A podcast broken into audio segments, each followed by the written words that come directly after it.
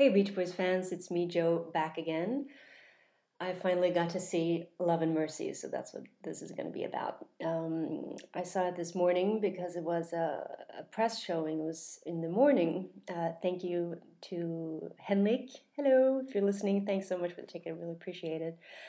Um, and because it was a press showing, it was in nine o'clock in the morning, which was a little bit of a problem for me afterwards because I needed a drink. I mean, it was just... I was just a bit emotionally spent, in a good way, uh, but it did get to me, um, which I guess I expected it to do, but it was kind of an emotional roller coaster. Um, and two of the things, I mean, some of the things that I think about the most is just the details and the symbolism and how ambitious this movie was in, in telling these, uh, the story of Brian's life and, and getting into the emotions of it. And two things that really stand out for me um, is there's one shot when Brian and Carl is uh, sitting in sort of lounge chairs on a patio, and Dan is, not, is on the railing, which, I mean, already is a pretty uh, symbolic picture. Dan is sitting on the railing, and there's like a, um, they're up high, so he would fall down, and uh, if he fell down, he would fall hard, and it's that kind of, it's a beautiful image, and yet we see him there, and it's kind of like a warning, and then later in the movie, when there's a quick flashback, when just Brian has different flashbacks about his life, and then it's back to that shot, although Dennis is not there, and it's it's just, I mean, that's just a simple way of using symbolism, but it runs so deep, and especially for those of us who know the story so well, and we can pick up on those little details, even if, when it's just a quick little thing, and it could be very meaningful and really add to the story and the depth of the story.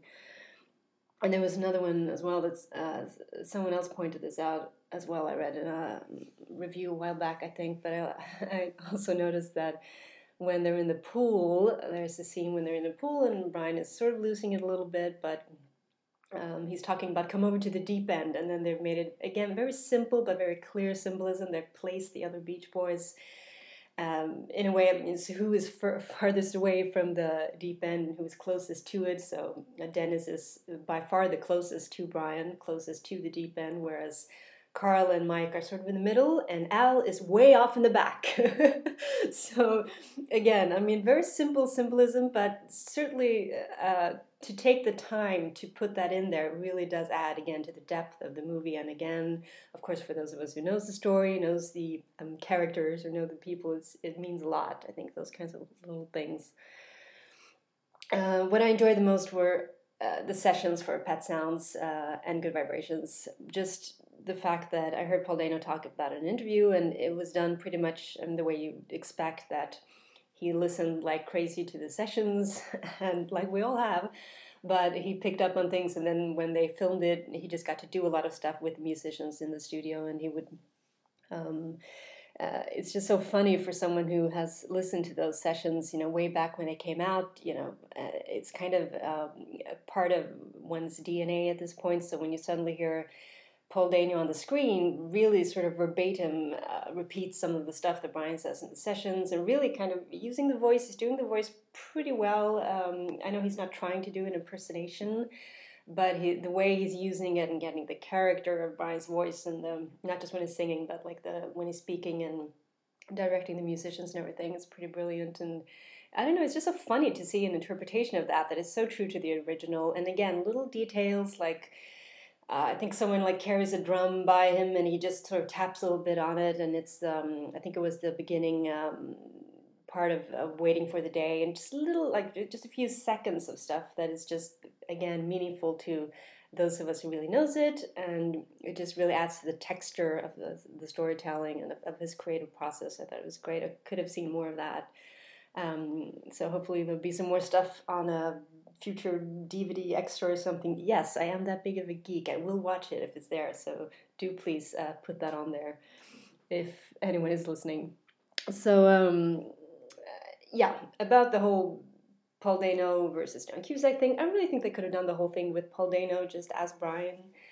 Uh, even though I liked what John Cusack was doing, there are just a bit too many Brians in this film, I think, because we have, so younger and older, but really Paul Dano is, I think, in real life about thirty or something, so really he could have had, I mean, the span of those two ages, I think he could have done. Um, and I don't know if it really adds to have two different people. I don't think it does. I think that kind of sensitivity that Paul Dano portrays so well, which is just heart-wrenching to watch, uh, I think that could have carried over into the, the eighties Brian, um, and, and would probably have, um, I don't know, who knows, but I think that would have worked as well.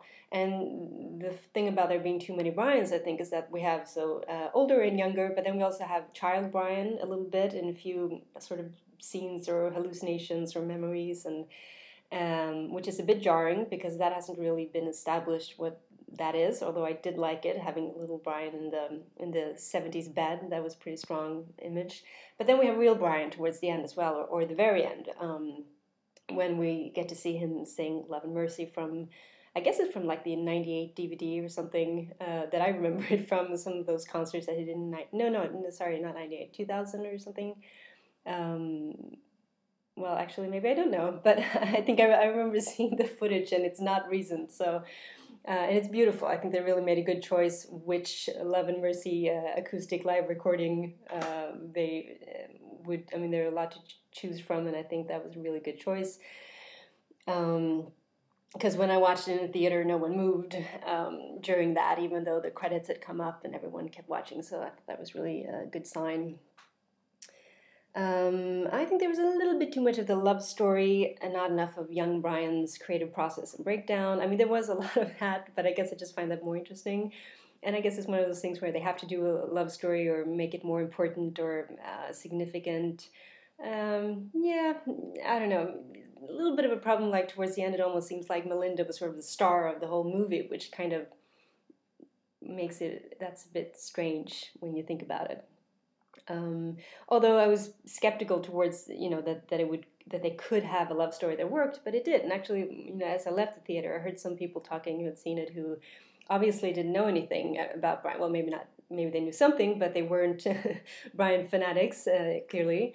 And they, you know, it was two women talking, and they said something like, well, uh, wasn't it lovely, you know, that they got married? And then in the credits, it sort of says they got married in uh, ninety-five or whatever, and they live in L A with five kids. And these women I heard talking, they just sort of said something like, oh, it's so wonderful. I can't believe they have five kids. And it's just, I just thought that was kind of sweet, because maybe they're not so into Brian's music, but they were able to see it as a love story as a whole. I mean, it's, you know, John Cusack and um, Elizabeth Banks, and that was good and enough for them. So I, mean, I think that's kind of nice as well, that it can work on that many levels for people who are fans and who are not uh, fans. A few more things. Just I love the fact that, again, details that only fanatics will know about, like when we see the session tapes from Smile, and sort of shelf after shelf of tapes and tapes, and we see all those little titles, and I just think it's, it's a beautiful shot, but also meaningful when you know what it is. And I was very surprised that they had remade that Sloop John B. sort of black and white video that we all know and love. Um, at least I do. I just think it's so quirky and fun, and that they have remade that to the point where, like, exactly, you know, when they come in and they shake Brian's hand when they work towards the pool, and we see them do their, their little bits, and everyone, all of the actors playing the Beach Boys was doing that very thoroughly, had watched the, their little moments, and were doing those. And again, it's kind of a surprising thing to include, but I thought it was really interesting.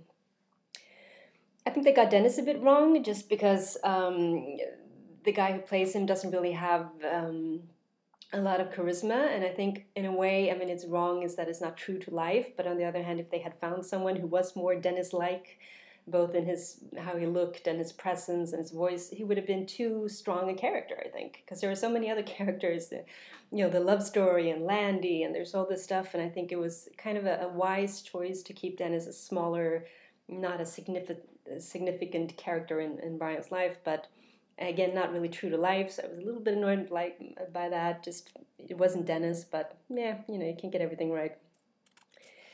And, um... yeah, I know some people have complained about Mike, like like the movie's too easy on him or something, but really, I mean, there are so many bad guys. They have the authority figures, obviously. They frame it pretty well, how both Murray, Brian's father, and Landy, in some ways, have the same role in Brian's life, and there's that great scene where someone says, oh, Brian, what are you going to do with all this freedom now that Good Vibrations is such a big success? And Brian just looks kind of terrified, and he just says, uh, has Dad called? And it's just such a good moment of really bringing home that point of how these two men and some others might have might have had that kind of role in his life. Um, but back to Mike, I think it was interesting. I mean, even though I've made fun of him a lot of times because there was so much to make fun of, but I mean, his hats, his beard, come on. But even so, um, I think it was kind of a good choice, again, not to make him into some sort of bad guy in this movie, just um, just have it very easy that we see him. He's afraid, he wants to be successful, he's afraid that Brian is throwing that away, and he's, you know, Salieri too is Mozart, and that's not an easy thing to be. And I think that was just kind of nice, again, that they kept his role pretty small and, and more neutral than maybe uh, some people would have liked, but I thought it worked well. So anyway, Love and Mercy, um, I can't believe it was even in the theaters here because it's such a kind of small movie. I mean, it's not small, but it's just in terms of who it will appeal to. Brian Wilson's not really a household name here where I am, which is uh, Stockholm, Sweden. Um, but uh, but the Beach Boys are, so who knows? And I actually think Love and Mercy is a really good movie title, whether you know it, uh, what it means or not. Uh, thanks for listening. As always, you can get in touch, facebook.com slash Beach Voice Podcast. Let me know what you think about the movie. Bye for now.